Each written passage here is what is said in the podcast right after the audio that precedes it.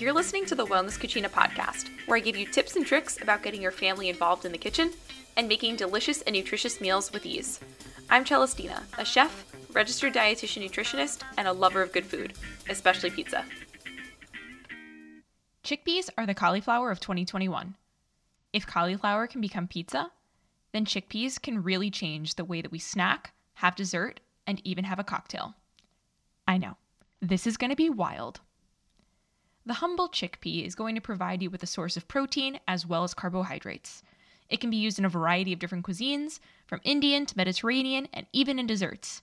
I'm going to give you a ton of ideas on how to use these cute little beans, but I'll dive deeper into two of my faves so that you can use them at home this week. In the store, you can find the chickpea or garbanzo beans in raw form, uncooked, or fully cooked in cans, and also as a flour. Yeah, there are pre made snacks that you can buy too, but truthfully, you're gonna be paying a ton for those snacks, and it takes like five minutes of prep at home to do the same thing. As far as raw chickpeas go, I don't know about you guys, but I don't see them as often in like the dry beans section. But maybe if your grocery store happens to have a bulk section, you might be able to find them there. To cook from raw, you boil and then simmer your beans in water for a few hours. You can also use your Instapot, which is probably the fastest way to do it, or you can simmer them in a crock pot for an extended period of time until they're soft. I like to add in flavor during this cooking process, like I do in most. You can toss in a bay leaf, some black peppercorns, some parsley to make the liquid really flavorful, and then the beans are going to absorb that flavor as well. You can even opt for a sweeter liquid, so maybe add in like honey or agave if you plan to use the beans for a sweet application. When they're done cooking, drain your beans, but then be sure to save the liquid. This nectar of the gods, if you will, is called aquafaba, and we'll talk about some uses for it in a mo. Cool. So you don't want to cook your own chickpeas? Yeah, I get that. I get that. TBH, I haven't cooked raw beans since I worked in a farm to table restaurant like nine years ago. So you're not alone there. I feel you. Canned beans are awesome, and don't let anyone tell you otherwise or shame you for using them. Quick note I'm not culturally insensitive. Yes, there are many cultures who put a pot of beans on every week, and that's awesome. If doing this is ingrained in your family tradition, yes, get it. If not, that's okay too. Now that I've gotten a little PC police on myself, let's get back to chickpeas, shall we? So, regardless if you're cooking your own or buying canned beans, save the liquid. Once you have your fully cooked beans, the possibilities are endless, especially for a super quick meal. Combine two types of beans, garbanzo and kidney beans, with canned green beans. Add a lemon vinaigrette, and you have a three bean salad. If you don't have a protein cooked or want a vegetarian option, add chickpeas to a quick salad. Make hummus and serve it with a bunch of veggies or use it as a condiment for a sandwich. Heat the chickpeas up with a sauce to make a stew. Spin the globe, search a stew, and use the chickpeas instead of the protein that they recommend. Check out yesterday's reel on Instagram for some inspo there at Save Time Cooking. Shameless plug. You're welcome. Roast your cooked chickpeas in the oven with olive oil and spices for a crunchy snack. Add them to pasta or other grains to make it more satisfying. I know, I just spouted those off super quick, but the meals and snacks you can make with cooked chickpeas is really vast. One of my favorite uses for cooked chickpeas is using them as a base for roasting other proteins. So, all you have to do is pop open a can of beans, drain them, and then spread the beans out in a casserole dish. Add in cherry tomatoes, sliced red onions, literally any veggies that you have that don't require much prep, and toss them with extra virgin olive oil, herbs, spices of your choice. Really, you have a blank slate here, so you can spin the globe, choose a country, and determine the flavor combo you want. But today, I'm thinking Mexican with a little bit of cumin, coriander, and oregano. You can use this same spice herb combo on your protein as well. So, coat your chicken breast, your fish, your pork tenderloin, or whatever kind of protein you have on hand in the blend. And then maybe add some salt, add some pepper, and then put your protein in the casserole dish on top of the chickpeas and those other veggies drizzle that with a little bit of olive oil, and pop it in a 425 degree oven for about 20 ish minutes until your protein is fully cooked. And obviously, like that's gonna vary based on the protein that you choose. Fish will probably cook up in like 12 to 15 minutes, whereas chicken breast and pork tenderloin might take closer to 20, 25. Be sure to check the internal temperature for doneness.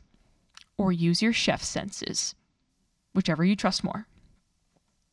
For a full meal in a casserole dish, you can try adding some dark leafy greens like Swiss chard, kale, or cabbage in the dish first with some olive oil and salt, and then add the chickpeas, other veggies, and then the proteins on top. The greens are going to steam. Some areas are going to get crunchy and delish and burnt, and mm, oh my god, I love greens like this. You can finish this dish with cilantro and lime if you went for the Mexican flavors like I spoke about earlier.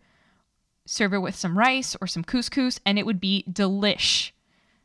If you went with other flavor profiles, remember, just smell your fresh herbs and your citrus together, and that's how you're going to know that they're going to taste good and smell good and be delicious together. Also, good to note your kiddos can help with this. They can rip up the greens by hand, they can add in some oils, add in the seasonings, and perhaps even help you open the can and drain it as well. Alrighty, not only are chickpeas awesome for quick meals, but they also make awesome desserts. I like to use both the bean itself and the aquafaba, basically bean juice, to whip up yummy desserts. With the chickpea itself, you can make dessert hummus. Try adding a nut butter or cocoa powder and then your sweetener of choice, and then add your milk or milk alternative of choice, and put that all in the food processor, and you're good to go. I like dipping fruits or pretzels at this kind of hummus. You've probably heard of black bean brownies? Yeah? You can do the same thing with chickpeas. And those roasted chickpeas I talked about earlier? Try adding honey or sugar, and then spices like cinnamon or cardamom, and you'll have a protein packed, sweet and crunchy treat. And then my favorite use for chickpeas is a Molisano Italian dessert called caucciù. I've also seen it uh, called ceci ripieni, basically meaning that it's filled or stuffed with chickpeas. So essentially, you just combine the cooked chickpeas with cocoa powder and sugar, and then you take that filling and you put it into like an empanada, like sweet style dough. And traditionally, they're fried, but I like them baked. Oh my God, they're so good. I might have to do a live on that please stay tuned. That might happen in the near future because those sound delicious. Okay, now for the really cool things that you can do with chickpeas. Well, the bean juice, the aquafaba. Aquafaba can be used like egg whites, basically to like make custards, to lighten crusts, to make them fluffy, to make them smooth. When used in baking or even savory dishes, two to three tablespoons of aquafaba can replace one egg. So, what can you do with it? I'm so happy you asked. You can make a vegan butter. You can make a two ingredient vegan mayo. And to be honest, I'm not a fan of either of those, but I love how versatile it is. You can make whipped cream. Dude, I know. You can make meringues, which subsequently means vegan pavlova. Ah, oh my god. And then lastly, you could use them in egg white cocktails instead of egg whites. Check out my reel on IG dropping tomorrow for a little taste of that. One of the yummiest uses I can think of for aquafaba is three ingredient chocolate mousse. All you have to do is melt one cup, about 120 grams of dark chocolate, add in two tablespoons of agave nectar or sugar, basically whatever kind of sugar or sweetener that you have, and then just bring that chocolate back down to just above room temp. You just want it to cool a little bit. In the meantime, pour one cup of the aquafaba into your mixing bowl, let it whip until it's pretty stiff. This is probably going to take close to 10 minutes. And I like to add a teaspoon of cream of tartar or lemon juice about halfway through. This helps denature the proteins and allows it to stay whipped. Once it's fully whipped, and you'll know because you'll turn the bowl over and it won't move, then you'll want to take a spoonful ish of the aquafaba, mix that into the chocolate mixture, just going to make it a little bit lighter, and then you want to gently fold that chocolate mixture into the whipped aquafaba. You want to be as gentle as possible with this so that you have as much air in as possible. Again, just folding. It should be well combined, but don't overmix because then you're going to lose all the fluffiness. Pour the mousse into small bowls and then let them chill in the fridge for at least an hour before eating. OMG, yum!